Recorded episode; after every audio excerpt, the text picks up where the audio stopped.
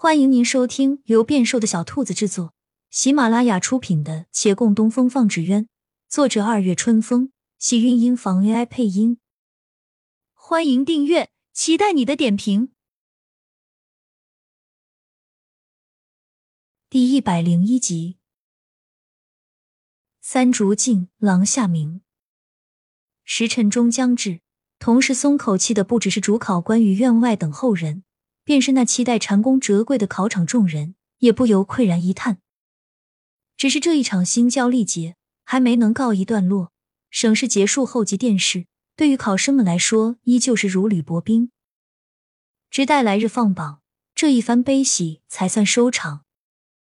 礼部南院别筑起一墙，人称东墙，高丈余，进士金榜放于此处。但末榜首，进士及第一甲第一名。写的是王景玉大名及新科状元。往下数，二甲进士出身第一位是陆林。期待之人皆榜上有名，不枉此行。只是一甲既受官职，二甲、三甲还需再审夺。有京师有手之名，自相集结为进士团。进士团送喜帖至极地楼，赵新进士列队上街，谢主考官参见宰相，亦有百官来观。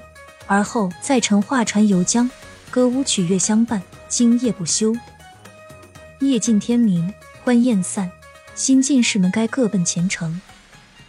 王景玉任职尚书省吏部侍郎，主掌管官员选拔任免等。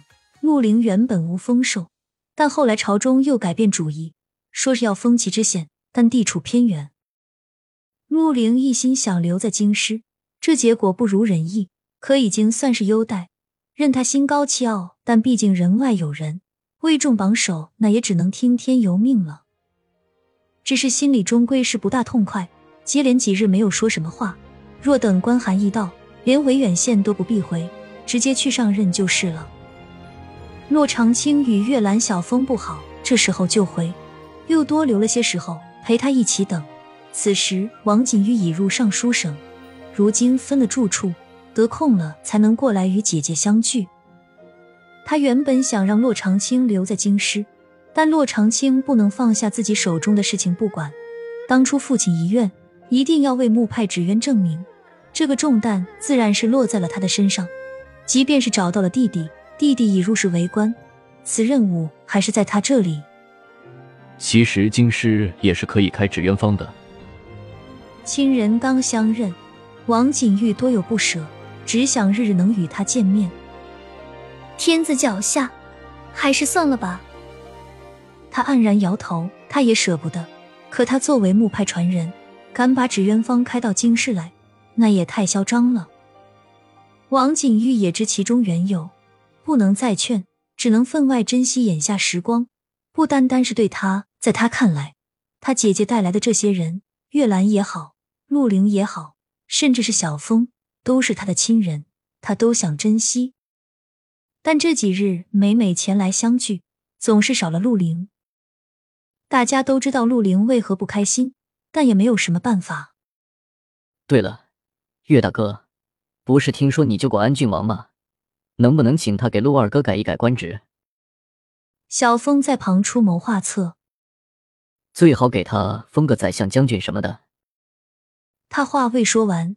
王景玉率先打断了：“封官授职乃吏部拟定，后由三省共同与皇上商议，哪能由一个王爷说什么就是什么？何况郡王为爵位，并非官职，皇上并没有给安郡王授各项权责，他说的话在三省六部是没有用的。”他说着又叹了一叹：“若是在放榜前去找安郡王。”或许还有用，毕竟那金榜评判结果，皇上是可以定夺的。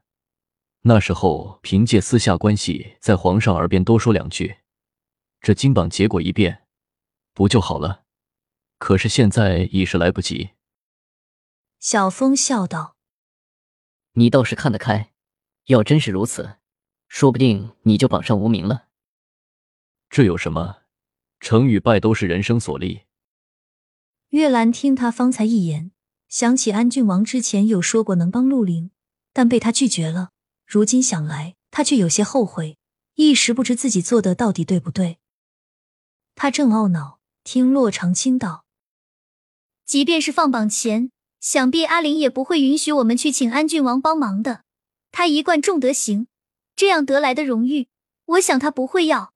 何况若当真如小峰所言，直接让他位列药臣之位，惹来他人不服，未必是好事。”月兰一抬头，心中轻了些。原来师傅跟他想的一样，也或者说是他们都一样了解阿玲。药臣之位自然是做不得，不过我倒是觉得，有时候适当变通也没什么问题。王景玉小声回道，对面几人似乎没听清楚，都没有回应。翌日，王景玉又来带了个消息。原本陆凌起先没有授官，后来又有了封授。大家还以为是朝中临时改了主意，不想王景玉今日才知，这竟还是因为他。吏部尚书胡大人十分看好王景玉，有心培养。见他与陆凌友好，才破格你提了陆凌的官职。一个小官职，三省一般不会费闲心去驳回。吏部定了之后，基本就没有悬念了。所以，即便是小小知县，还是沾了王公子你的光啊。话不能这样说，只不过是我的运气好一点罢了。他又向着洛长青道：“姐姐，我今日私自做了一事，但上次听你们所言，却怕阿玲会生气。何事？我与胡大人说，我并非只是阿玲的好友，我是她的师叔，我们是家人。胡大人当时便言，他会考虑重新拟定阿玲的官职。”在场之人皆是一喜，可以更改吗？他的官职还没呈上去，可以更改。不过胡大人说了，只怕品阶不会高，但能保证让他留在京师。若是能留在京师，我多少也能照拂到他的。你们说阿玲会同意吗？话才落，赫然见陆玲站在门边。亲亲小耳朵们，本集精彩内容就到这里了，下集更精彩，记得关注、点赞、收藏三连哦，爱你。